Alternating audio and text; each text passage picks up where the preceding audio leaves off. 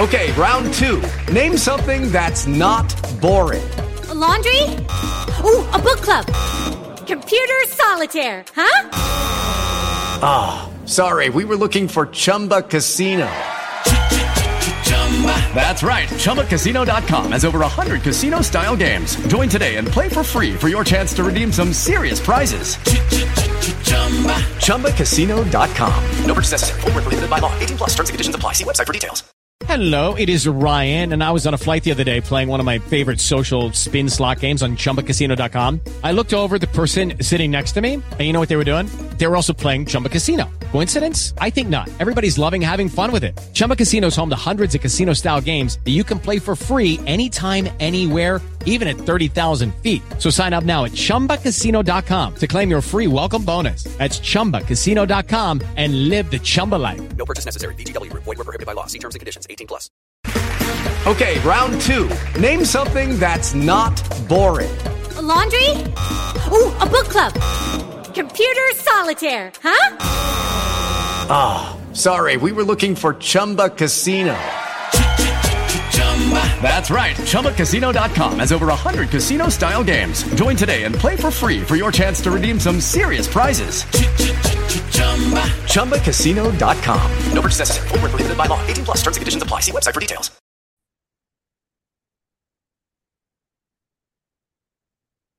Hello and welcome to the FPL podcast on fantasy football community, a show that embraces everything about the world of fantasy football.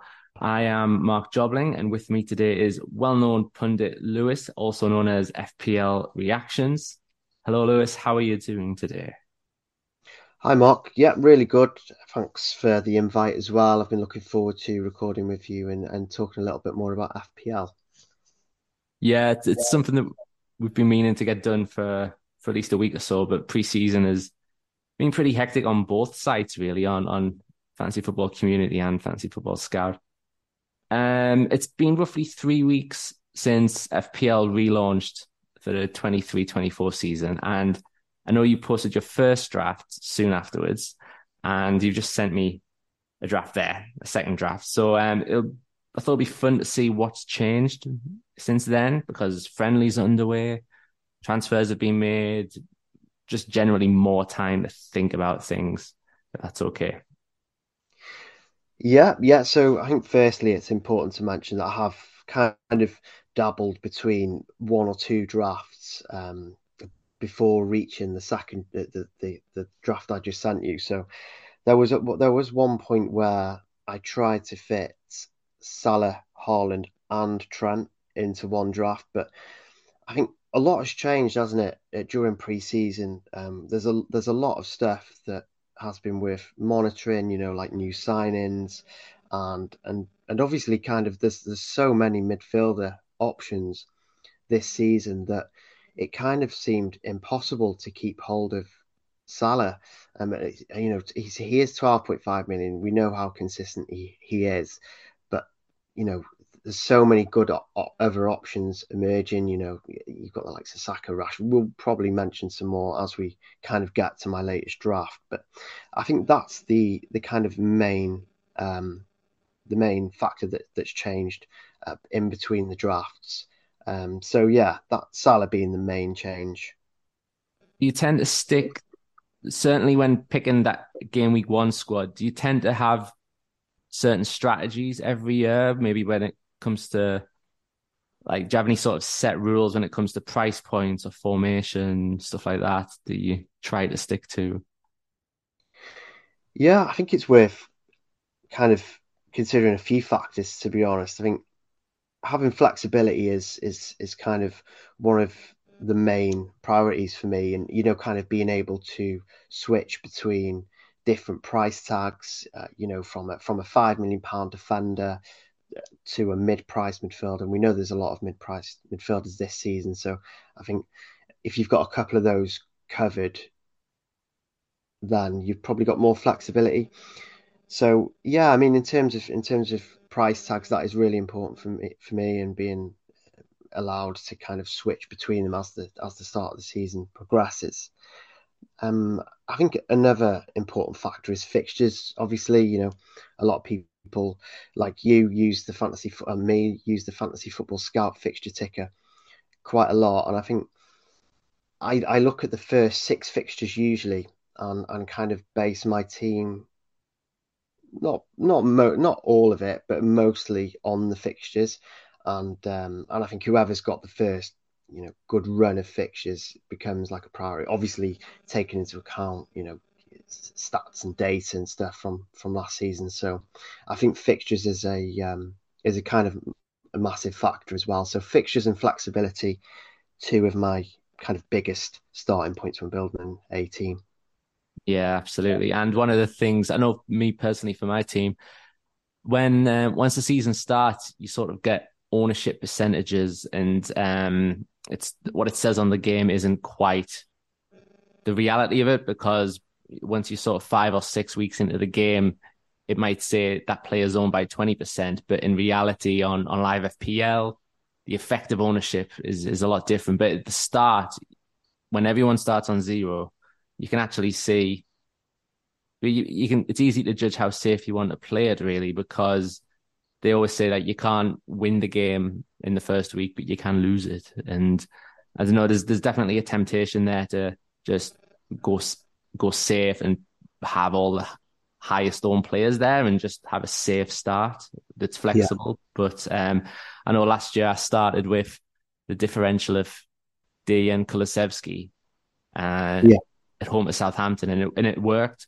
But um, when it comes to, and I'm sure we'll discuss the differentials later on, but it's kind of hard to um, convince yourself to put a differential in when there are so many options, especially in midfield.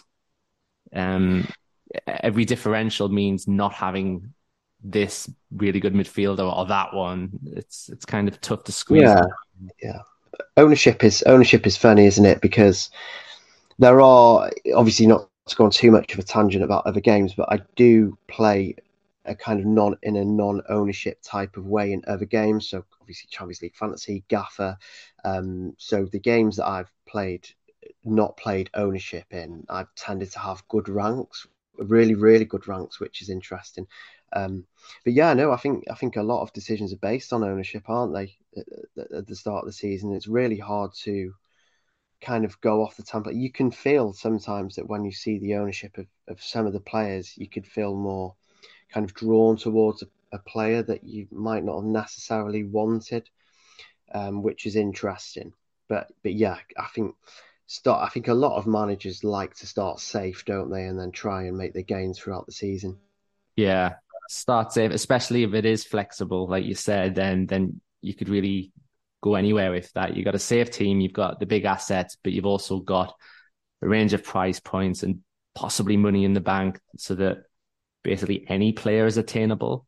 Um, yeah. Might not be true um, for those salaryless teams, but uh, I guess it's about making the most of that situation. Like if you if you don't have more Salah in the team, then at least have make sure your five midfielders are all brilliant.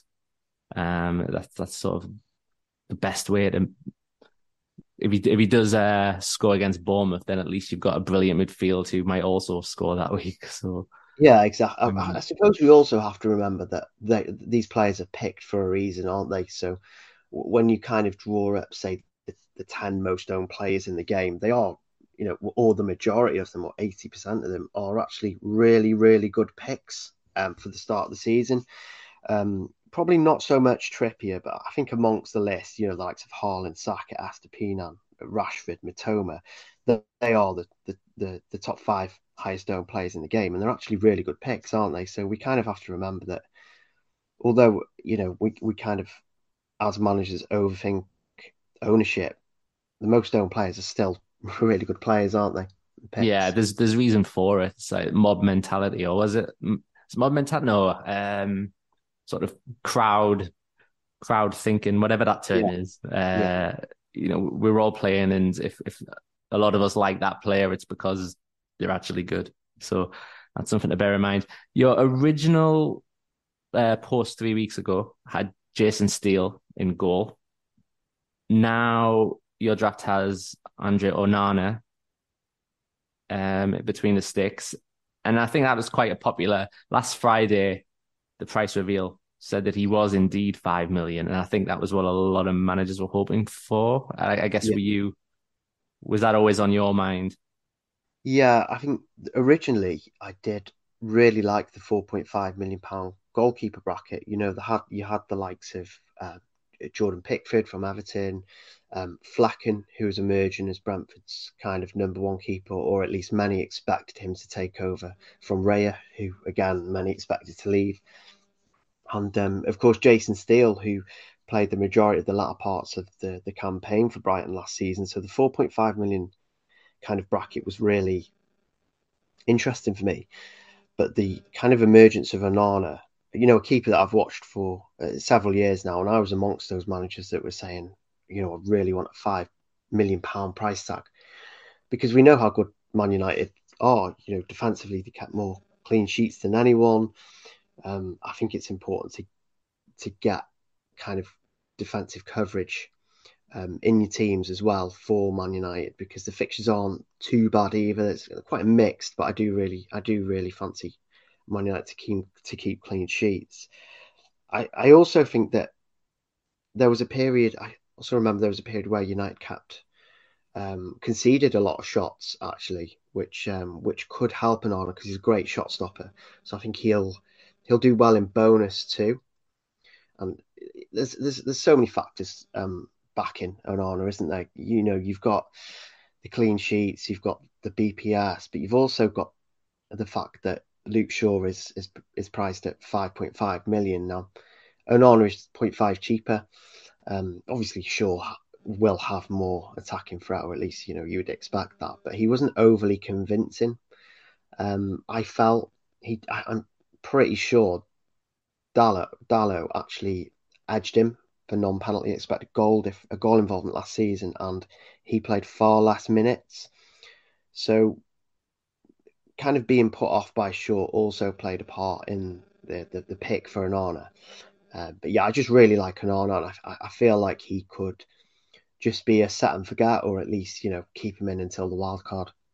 Yeah, and that's the thing. I think when it comes to when it comes to purely having defensive coverage um, of, of the big teams, like a lot of them have their goalkeeper the same price as the better defender. So at Arsenal, Gabriel is five million, Ramsdale's five million, um, stuff like that. But yeah, with Onana, he's actually cheaper, and that's the thing. Like that, that half a million over Shaw can do some really good things elsewhere.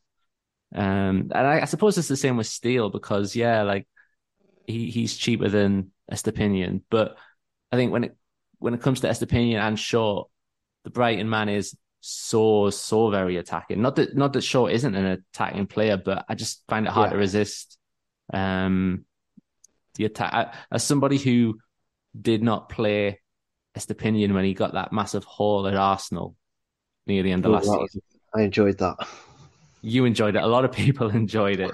I didn't particularly enjoy it. That was it was it was torture, and I think that's the sort of thing that stays on the mind in preseason, and now it's like, yeah, that's not happening again. Estupiñán's in, um, and yeah, Onana. So that that half a million is is is pretty important, I think. Steele Steele does seem uh one of Brighton's preseason games the other day. I can't remember which one it was. I think it was maybe the one against Brentford. Um, was meant to be very good in. I'm pretty sure he got an assist as well in one of his most recent friendlies. I'd have to double check that, but one I'm pretty the, sure. One of the assists for Ad- was Adingra, one of because that's what Brighton need. Yet another brilliant gem bought for pennies, and it turns out that he's brilliant.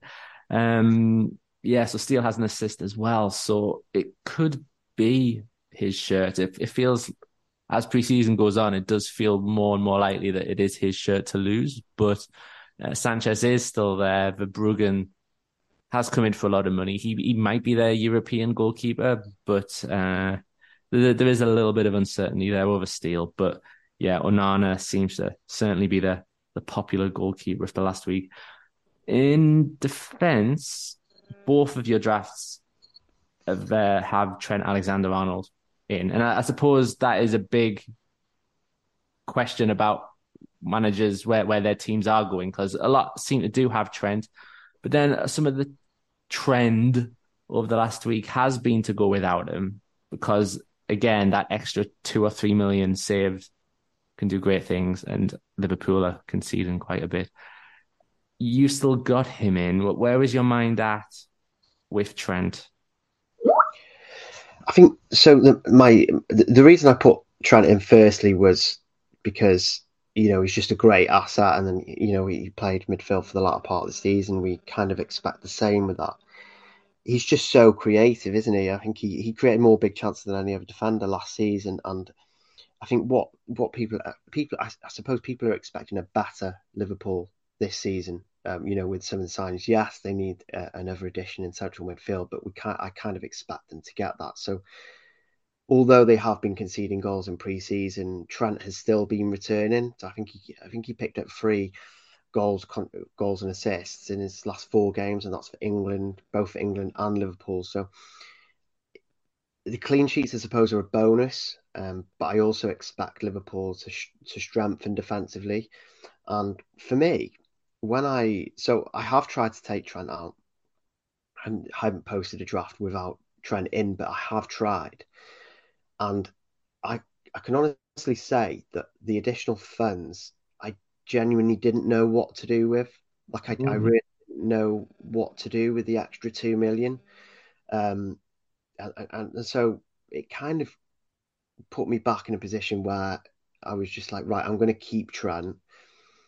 You know, he's a great asset. He is great. I, I, suppose when you kind of compare him to the seven, eight million pound midfielders or seven, eight million pound defenders, I think I, I still feel like he's a better option. Obviously, there's loads of different factors and implications um, in that, but kind of and we'll move on. We'll probably talk about defenders and midfielders a little bit further on. But when you compare Trent to, you know, the likes of, I don't know, Maddison. he does Maddison doesn't feel convincing. Diaz, Jota, both rotation risks. Foden is a rotation risk, but we'll probably discuss him further in in the pod. And in terms of the strikers, there's there's nothing majorly convincing there either, other than Gabriel Jesus and uh, potentially some of the Chelsea strikers. I guess it it brings me back to this, a situation where I genuinely just don't know what to do with the money, but I also like Trent as an option.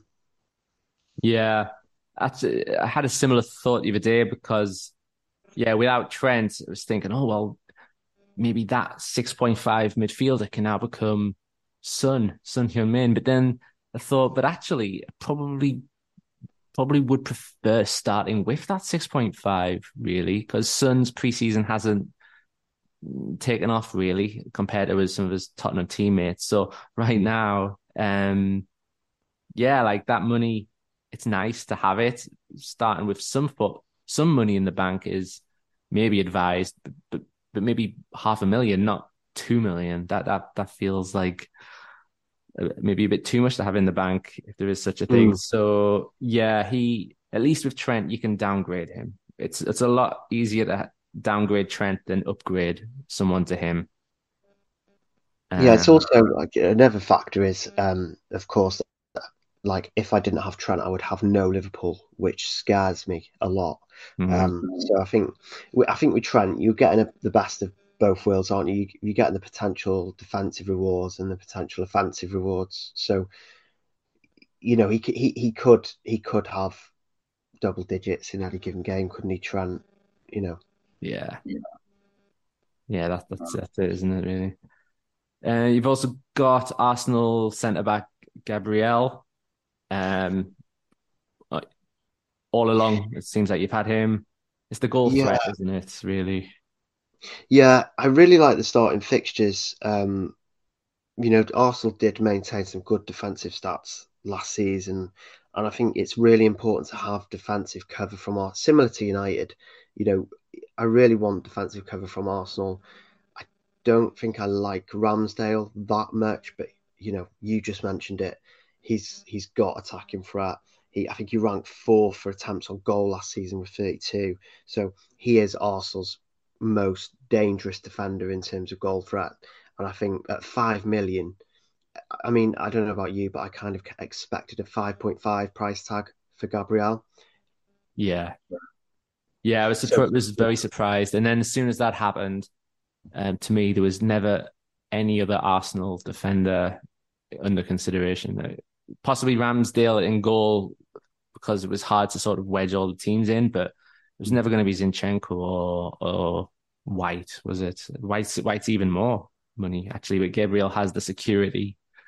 And there was a stat that said so. Not only did Gabriel have the best xG expected goals of all defenders last season, but his early opponents were pretty poor at defending set pieces, which is exactly where he was doing that XG. So it, it sounds like a perfect matchup at the start. Yeah, 100%. Gabriel is just someone that has not, I don't think he's left my draft, and I'm pretty sure he's going to be in my game week one team. And we've already mentioned Estupiñán, who is in your latest draft because he is just so incredibly attacking and, and Brighton have a good early few fixtures. Uh, the original one that you posted had Reece James. And as a Chelsea fan, and he, he did play over an hour against Newcastle in that friendly. As a Chelsea fan, what, what's what's your advice on James and, and Chilwell right now? So I think pre-season is going to be really important, isn't it? Um, we know Reece James has been ill. He's he's also very very injury prone. You're right. He you know he played he played an hour the other day against Newcastle, which is you know it is really positive. Um, he didn't look as sharp as kind of I'd want him to look, but then again, he's only just come back from injury. I think if I had to pick an option out of them, it would be Ben Chilwell. So he so he scored in one of his friendlies and then um, looked really attacking against Newcastle. Actually, I think he had two snapshots. Mm. Uh, hmm. forced, a, forced a good save from Pope. So, but that that kind of just highlights his his goal threat potential. You know, he, he was he was kind of the most advanced fullback when he was on the pitch. We're a little bit unsure as of yet how attacking either Reece James or Ben Chilwell be, will be on the same pitch. You know, we I think fans are expecting one to be more advanced than the other. They kind of don't expect to be both um, holding, you know, advanced positions or whether they rotate first half, second half. No one's actually sure there. But going into the season, I would definitely back um, Ben Chilwell. And I kind of that leads me back onto the Pervis Estupiñán uh, conversation because his fixtures actually change. Um, they they they turn a bit sour. Um, Estupiñán's fixtures around game week three and four. So, I mean, I've got I've got 0.5 million saved, um, just in case, just in case I kind of want to make that change or early change, or but but Estupiñán will will probably eventually be the scapegoat to mm. move to to Ben Chilwell. Yeah, and also after Alexander Arnold has Bournemouth in game week two, um, that could be a decent time to downgrade him as well. So there's there's a couple of routes to get to Chelsea. So are you advising to maybe wait and see over the first couple of game weeks because it's it's a return to a four man defense. So as you say, maybe James and Chilwell can't quite be what they were. So it's is it just waiting to see which one of the two is getting forward yeah. Basically. Yeah, I think so. I think seeing because because it's inevitable that they're both they're, they'll both be first team. So seeing as it stands, obviously Chilwell would be would edge it for me, but I think it's really it's going to be really important. Not only are the fixture swings important in that you know in that first kind of period for Brighton and Chelsea and switching from Brighton to Chelsea, but it's also really important to monitor, yeah, who who is the most advanced fullback out of out of Ben Chilwell and Reece James. Um, so that also kind of bodes well for, you know, the kind of waiting period between game weeks one and three. And also, like, quick because I was, yeah, Chilwell does have a lot of appeal. The only thing was that is is like there's Cucurella, um, Lewis Hall, any other left backs? There's there's a few left backs there. Basically, is there any sort so, of? Yeah, so in, in terms of in, in, terms of rotation, I'm not expecting that much at all because obviously no European football.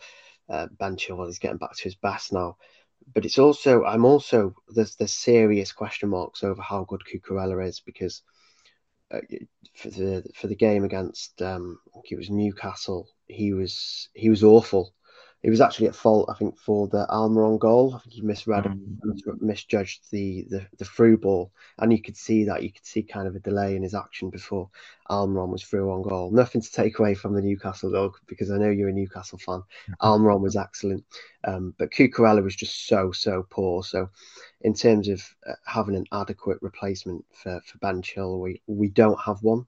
You could you could bring in the likes of you could also raise questions over Ian Maatsen, who who did play left back, left wing back for Burnley last season, but he's actually been utilised as a right wing uh, in a right wing position. So I'm not too sure Poch will kind of revert him back to a left back um, since trying him in in right wing. I think he could be an attacking option, Maatsen, rather than a you know kind of left back option. Well, takes one away. Maatsen, I don't think he's he's still not been added to the game. Yeah, still not added to the game at the time of recording. So that's um I know I was hoping the same for this is very niche this one, but the Crystal Palace guy Rak-Sakyi, um, which I think on one of the Scout Notes articles that I wrote over on Scout, basically I was like, oh, this guy's done really well for Palace in this game. 15 goals with Charlton, Charlton last season, and Olise is out. Wow, that could be the the 4.5 million mid, and then mm. and then he's just not there still. So um yeah, a couple of updates to be made, isn't there? Um, I think I expected Maatsen to be in the game as a defender already, which you know it could have led to potentially unearthing a gem with Maatsen. But yeah, unfortunate because he'll probably be added as a midfielder now. Uh, unfortunate, yeah, that's true. And then speaking of midfield, um, a couple of these names have been uh, touched upon and sort of teased for later. Well, now is the time. You've got a five-man midfield. And I think a lot of us have. Uh, like even the traditional three four three managers, a lot of them seem to have converted to three five two. Are you, are you pretty set on that on that formation? No, I don't think I am. I think the past few the past few days actually I have been, and this this is quite difficult to talk about without actually bringing um, bringing in an asset from my team. Um, so I, so I'm going to do that. So one of my picks is Phil Foden. Um, he's 7.5 million. There's, you know, there's kind of been a lot of talk around Foden during preseason, whether he'll get game time or not. I'm not too sure he started any of the preseason games, which isn't a good, uh, which isn't a good indica- early indicator. But, but yeah, no, I think what I have been looking at is because I don't have much flexibility in terms of cash. Um, so for me to kind of get from Foden to someone else, I would need extra money. But I also don't think there's any viable options around the kind of seven to eight million pound mark that I could get to. You know, the likes of Martinelli. You know, I already have uh, Gabriel Jesus, so kind of rules him out. The Liverpool attackers, I think they're both. Is it Jota and Diaz are both seven point five million? You know, we're not too sure on their game time or expected game time. There could be rotation risks. Grealish, yeah, he's he he's probably nailed, but you know there's question marks around his output. Maddison, another one, not completely sure how well he's going to do. So with with that in mind, it's it's it has kind of made me think about a four three three with the three strikers at top, and obviously you know you, you've seen um, the, the Chelsea pre-season, Jackson and and and Nkunku are beginning to kind of, I suppose, make people believe that they could be good assets potentially. So yeah, the four three. I have been debating between the four, the the three five two and the four three three at the moment. Mm, yeah, the thing there was definitely a spell where Foden was coming quite a popular asset again, but then I think Kevin De Bruyne seems to already be back from that. I think the, the thought was with Mahrez sold and De Bruyne hurt in that Champions League final that Foden should be nailed. But all of a sudden, De Bruyne was on the bench as an unused sub against Bayern Munich, but just being there at all suggests that he'll be fine for game week one. So it, it sort of adds that little bit more doubt over Foden, doesn't it? Really? Yeah, hundred percent. He's always been one of those assets, hasn't he? That at the start, that during pre-season, you're always tempted by.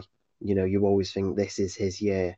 This is the this is the season that he's going to lift off and score 200 plus points, but it just never never seems to be the case, does it? So he is kind of one player who could change the dynamic of my whole squad. Um, just because I, I can't, again, none of the other options at that price are actually convincing.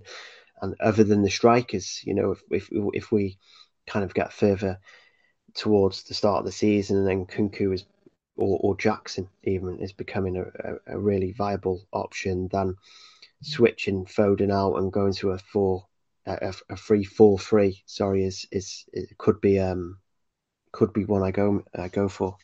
Yeah, totally. Yeah, same as you. Like the last few days, just been thinking.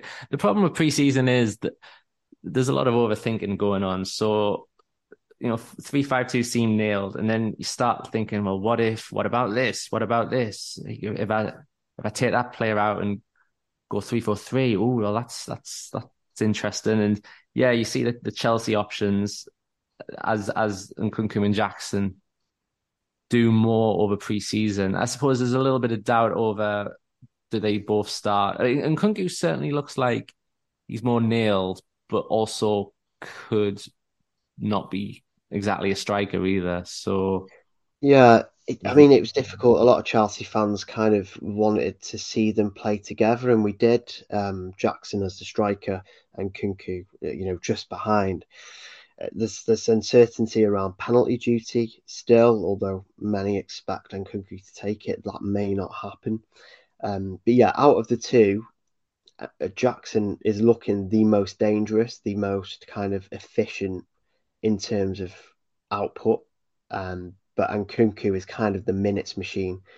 And and what's also significant is that if Jackson does get the the early sub, which uh, going off pre-season is, is is could be the way it goes. Then Nkunku could play in the striker role, which, mm. which reinforces Nkunku, Nkunku as an option. But I, I just feel that we need more clarity um, to kind of distinguish between Nkunku and Jackson because at the moment it's a very difficult decision. Jackson's got the the actual goals and assists, but Nkunku's got the minutes think it's just it's just come to mind there actually that I think part of my hesitation over Nkunku is based on the last time Chelsea bought a forward from Leipzig. Um, and he was the new signing, Timo Werner, and I, I think he was a he was like fifty percent ownership at the start of that season. Everyone expected big things, and then and then it didn't work. So then the lesson after that was, hey, new signings don't start with them, with the exception being Haaland last season. Um, hey, let the signings prove themselves and then make sure you have flexibility to get them in. So I think Werner is kind of scarred Nkunku a bit, but yeah, as the season gets closer, you sort of study the friendlies a bit more. He, he is very tempting, and to have a, a striker spot with maybe him or even Ollie Watkins was starting to. Sort of remember, oh, hang on, Villa have bought really well they seem like they're going to have a great season, and Watkins is their nail striker. So even he might not be a an attractive pick amongst the community right now, but he's a he's a good he's a solid option as well if he can be afforded.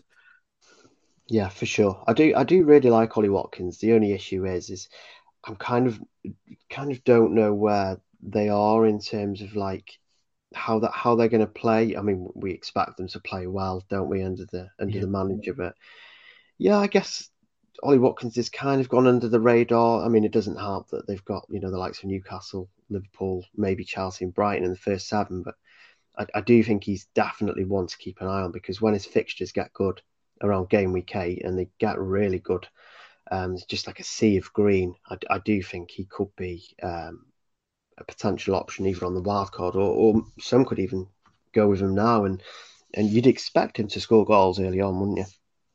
Yeah, you would. And the the addition of Moussa Diaby is is a is a new teammate of his. Is a six point five million mid. He's interested. We did a scout report on him on online, and uh, yeah, certainly one of those two could be good. But you have gone for two other six point five mids, and that's Mitoma and Mbeumo, and they yes. they they've been in both drafts. So are they are they pretty secure for you?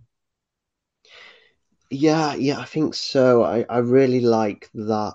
I kind of really, really like that price bracket, the six point five million. There's there's there's so many options there, and you know, similar to the kind of seven to eight point five. There's there's there is there there are a lot of options. So I think having two six point five could allow me the flexibility to have you know two of them or, or, or, skip between these options, you know, because you, you have got the likes of Solly March as well. So if there was a time that I wanted to double up on the Brighton attack, I could move there or potentially Pascal Gross. Mudryk is also worth keeping an eye on um, for Chelsea at 6.5 because he's been he's been really good actually in pre-season and he's I think he's starting to convince more than Raheem Sterling. He scored, you know, he could have he could have scored from a, a, shot against Newcastle and also got an assist. He didn't.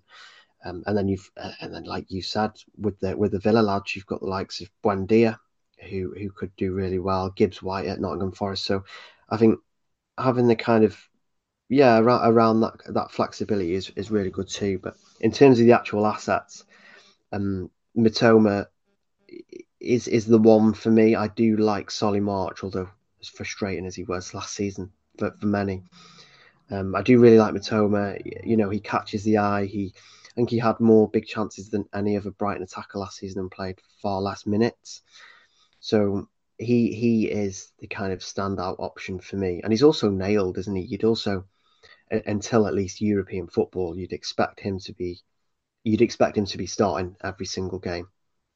Well, yeah, that that's that's it because Roberto De Zerbi post match the other day did have a quote that will just frighten the FPL community. It, it, was sort of hinted at at the end of last season where there was a lot of rotation in those final weeks, but he he flat out said we have a lot of competitions. I'm going to change a lot of names every three to four days, which is awful. But as you say, Europe doesn't start for the about a month or so, right? So at least for the the first yeah. three game weeks where their fixtures are good, Mitoma should be safe for them. It's after that where where he might not be worth the stress because if he that beyond game week three, the rotations, yeah, get rid. But the start yeah. against Luton. Yeah, you'd expect him to kind of play those first three games, and then the fixtures get a little bit difficult, don't they? You know, he's Newcastle at home, United away, Bournemouth, Villa, Liverpool, Man City. So there there is a there is a fixture swing for Brighton um, there. So, I mean, with with Europe as well, it could be an easy switch to, you know, another six point five or six or less option. Absolutely, and then Mbeumo at, at Brentford, he, um, I suppose later on when it comes to differentials, I was going to mention uh, Yoane Wissa up front, but the, the, the two Brentford guys, uh, you've gone for Mbeumo. I've still got Mbeumo as well because he he from the start was in because I just thought, wow, he was. I thought he was sort of playing as a striker, but was classified as a midfielder with penalties. Now it mm. turns out that when it's four three three, he is sort of out wide, but uh, his underlying stats of last season would compare quite well with the midfielders of last season. So if he is on penalties, with a decent run of fixtures, it's, it's a pretty good 6.5 midfield option that. Yeah, I really, I really like Mbeumo, and I think it's it's important to mention that he had a really good season um, last campaign. You know, he scored nine goals and got eight assists. He got seventeen goals and assists from thirty-eight matches, mm. and kind of from that, you know, from that wing, from predominantly the right the right wing position. So, but he did have Toney. I suppose there are question marks over over him. You know whether he'll perform better or, or worse with without Toney? You know how how is it all going to play out? But I think the bottom line is that Thomas Frank is is an excellent manager, and and I think with or without Toney, he he's going to get them going. Um, so I think yeah, he's he's on penalties as well. I think there's there's some are going to doubt it. You know, there are going to be some, but for me, I'm I'm firmly in the mm-hmm. Camp at the moment. Yeah, that Ivan Toney only missed five games last season, and that's those five games are where 14 of the 29 returns came for Mbeumo and Wissa. So when Toney's not around, those two seem to be doing really, really well. But mm. over a longer period of time, uh, you can't really sit, you can't reflect on the past too much when picking your FPL team. Just because they were good in those five games doesn't automatically mean they're great choices now. And yeah, Toney suspended until January. So can they maintain those numbers? I don't know. It's um, there's always somebody much hyped in preseason who who uh, who sort of flops a bit, and you know, could yeah. it be him? Don't know. Hope not. Similar to um, similar to Pedro Neto last season, maybe, but we'll see. Did you see that he scored the other day for Wolves? I did. Anyone tempted? No. Too soon. Um, your other midfielders: Marcus Rashford, Bukayo Saka. So that's basically Saka as your preferred Arsenal midfielder of the many, and Rashford instead of Bruno Fernandes. What's your yeah, yeah. I think the uh, Rash. I think in terms of Saka, he is. You know, he is for me the standout um, midfield option, and I think what what does help is the fact that he takes the penalties. He's amazing. You know, all the all the Arsenal midfielders are amazing. Martinelli, Odegaard and Saka, you know, there's there's so many options there, but I think that I think the kind of appeal of penalties as well does edge it, and you'd always expect Saka to be fully involved in in every single game in terms of you know attacking wise because I suppose with Martinelli, you know, we we, we could see him come off early most games.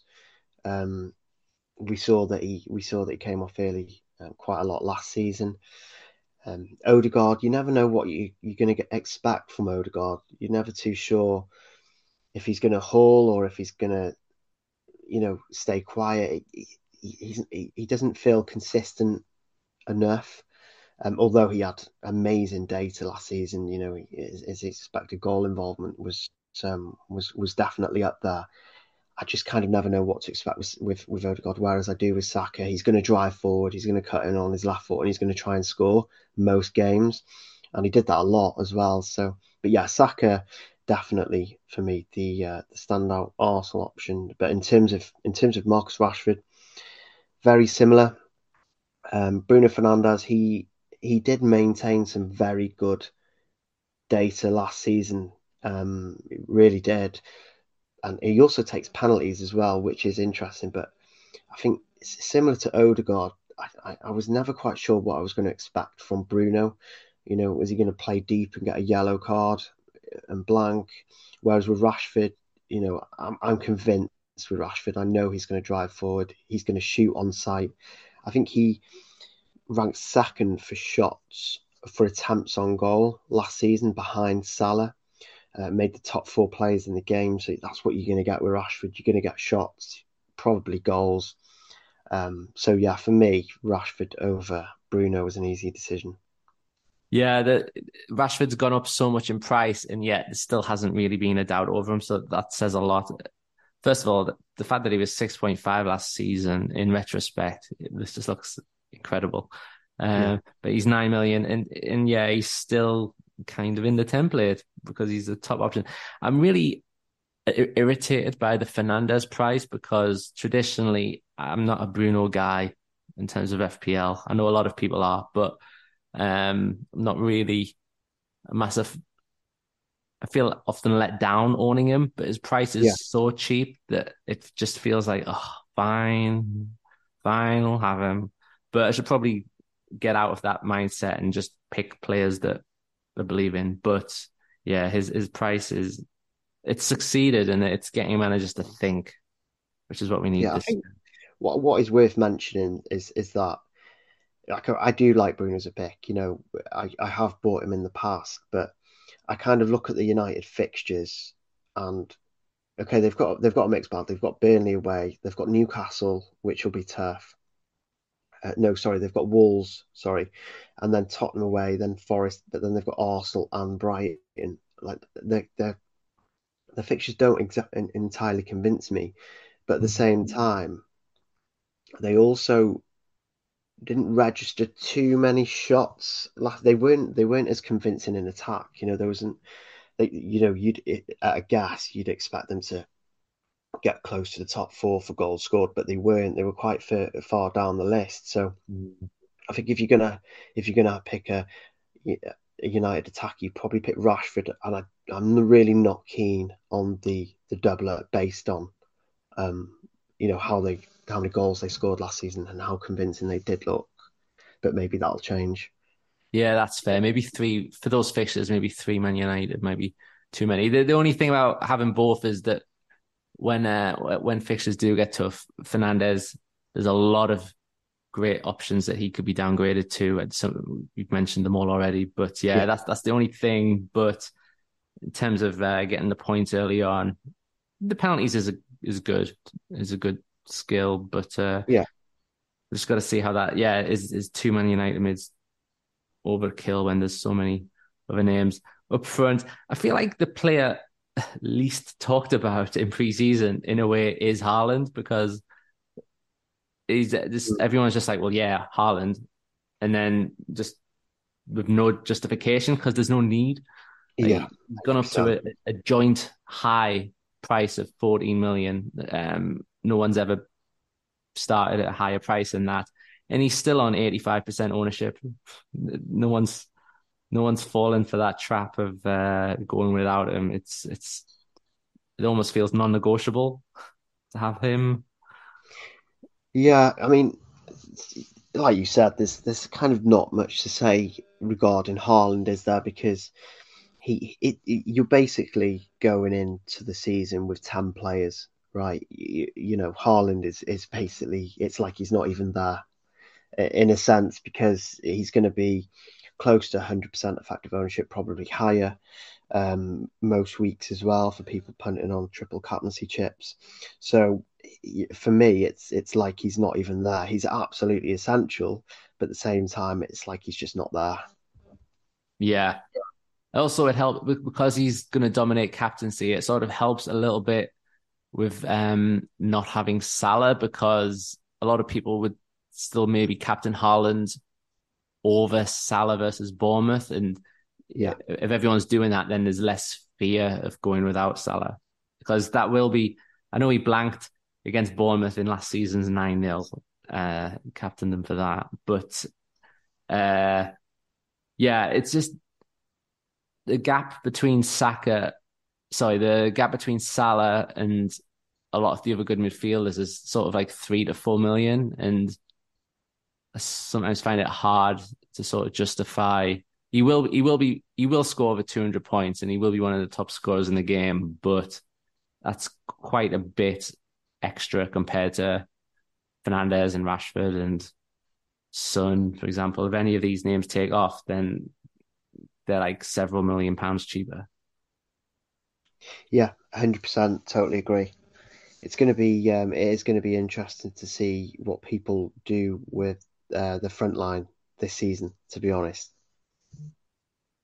Yeah, yeah, that's that's the thing. If if if if either Darwin or Gakpo was sort of nailed. Uh, Gakpo did start the majority last season when when he arrived in January, but if if we for sure had a starter from those two, that could be a fantastic option up front. Um, as a way to sort of cover being without Salah. So now that we are on on forwards, yeah, they are those two Liverpool guys are seven point five, but they yeah, the fact that they're all scoring in preseason and all having a good preseason doesn't really help. Uh, Diaz no, as well. It just makes it harder to pick. You, your second striker alongside Haaland is Gabriel Jesus.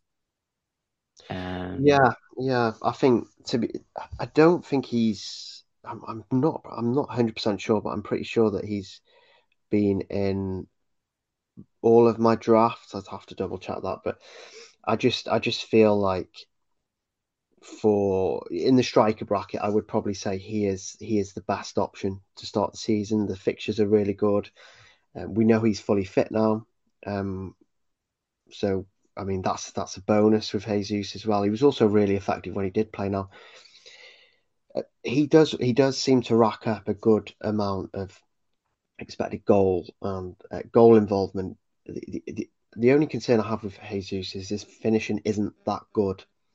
But I think what kind of balances that out is that he will get so many chances, similar to maybe Darwin at Liverpool. You know, he, he will get so many chances that he's bound to score. Um, mm. Although we didn't kind of necessarily see that with with Darwin eventually last season, he just kept missing and missing and missing. Um, we we know that Jesus can, can can score. You know, he's he did well when he was when he was fully fit, and I just think he's also 0.5 cheaper than the likes of um, Odegaard as well. And again, you expect him to start every game, don't you? So I don't think I'm worried about rotation with Gabriel Jesus. You'd expect him to lead the Arsenal line, and and I, I just think the lack of the lack of options in that front line also bodes well for the kind of, or at least contributes to the to the Jesus pick. Yeah, it, it, does make a lot of sense, and uh, in terms of other forwards, well, I guess differentials in general, um, which which basically do you have a list of differentials with low ownership that no one else is talking about that's maybe tempting you? Yeah, I mean, there's a few. There's probably a few that we've we've already talked about actually. Um, Jack Grealish, he's he he has come up a few times in my head. He he basically see the, the issue with the, the Manchester City attackers is we don't know who's nailed do we don't know if Foden's going to play. So, uh, you know, the easy fix for that would be um, to include someone like Jack Grealish. He's he's less than ten percent owned. Man City have great fixtures. You know he's going to play. And though he also showed signs of improvement in terms of goals and assists last season. I remember he got a goal and assist against Liverpool, and then a game after got a goal and assist against Southampton. So there is there is potential there um, for him to do well. So he is he's one of them. Um, I've got Ben Chilwell, who we've already discussed. I think with with the great fixtures, you know, and, and the fact he's nailed. The fact that his Cucurella is awful. There's no European football. There's always the potential, the opportunity to jump on Ben Chilwell early, you know, to kind of avoid the price rises because you know, we, we could he could do well against Liverpool. The last few Liverpool Chelsea games have been, I think, nil nil past three or four mm-hmm. times. Yeah. So there's always potential there for for Ben Chilwell, um, Nicolas Jackson as well, seven million pound striker. A lot of the focus is on Nkunku at the moment, um, but we but we it's one of those, isn't it? We could well see similar to Wilson at Newcastle. I was I backed Wilson um, over Isak. I know many didn't, but a lot of were kind of concerned about Wilson's minutes. But but it kind of feels like one of those situations where Nkunku might have the minutes, but Jackson might have the actual, um, you know, the FPL reward. You know, he, he looks really flary, goals and assists. Um, he's already got four, uh, five goal contributions, is it, in his last four friendlies or whatever it is. So yeah, five, mm. five, five, three assists, two goals in three matches. So he looks like one of those players who could do well. Another one is Solly March. You know, we've already we've already discussed him. He looks like he's going slightly under the radar. Um, sorry if I'm taking any of your differentials here. no, no, March wasn't under. Someone did point out on Twitter the other day that, like a few months ago, March versus Mitoma was was a huge battle. They were both highly owned, and it was a question of which. And now the price the same, and yet there's no debate this time. What, what's why is March being overlooked? Yeah, it's a shame, really, isn't it? Because I think a lot of the um, a lot of the bias is towards the fact that he was really, really, really lively um, last season, but didn't have as much output as many expected. I think, to be honest, he he he did maintain some fantastic underlying stats. I think he created more big chances than any other Brighton attacker. Um, so the stats are there. I think people just need more convincing with March, but he is nailed.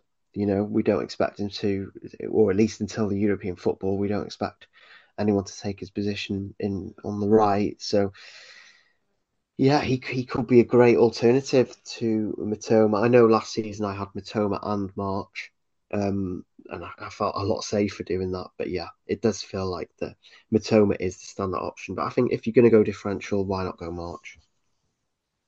Yeah, absolutely. Um, one thing I mentioned earlier was an alternative to Mbeumo was to go with a six million striker in in Wissa, who does seem to be the forward while Toney's out. Um, and yeah, just like Mbeumo had a actual good season that wasn't really noticed, and his output increased without Toney.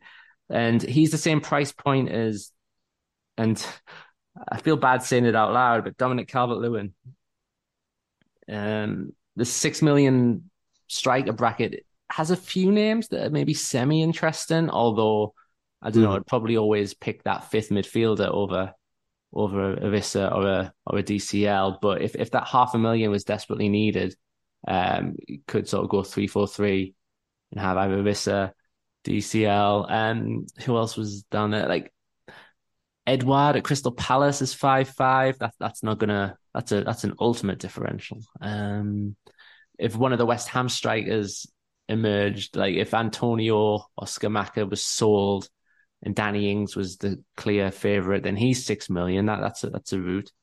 Mm, um, yeah. Jarrod Bowen, his teammate in midfield, he's had a good pre-season.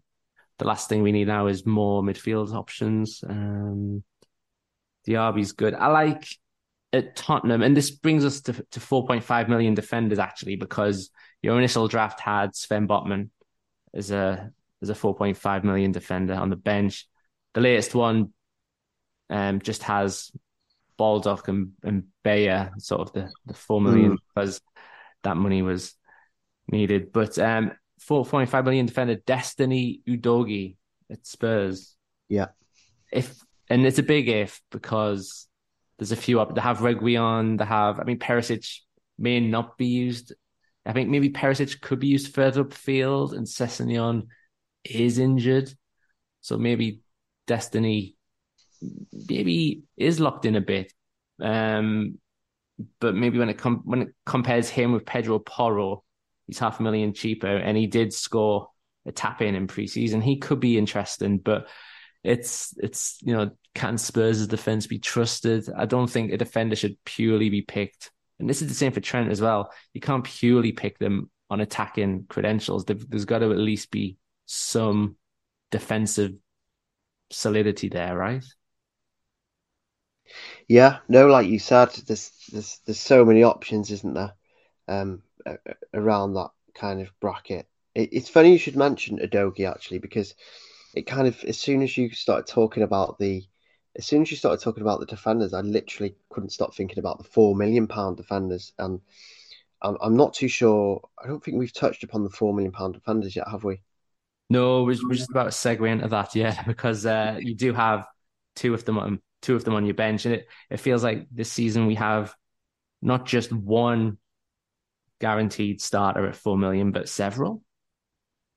Yeah, no, there's this there's kind of been this influx of of four million pound defenders. You, you I, I, don't know, I don't know. It, it, usually feels like we kind of got one, maybe two, um, but this season we kind of have a little pool of them, don't we? That we can just kind of pick from. But yeah, I know you've you have you've got the likes of um, Kabore at Luton now, who who is expected to play right wing. Uh, Amari'i Bell also Luton, uh, um, Beyer at Burnley, and obviously Baldock at Sheffield United. So it, it kind of it kind of make it puts you in a position where you can go lighter on the bench and like I'm I'm I'm less worried about having two four million pound defenders. Saying that out loud makes me worry, but when I look at who they are and, and having watched the kind of championship and, and, and in terms of minutes and stuff, I kind of know I'm probably going to be able to rely on a couple of them, um, at least until the wild card.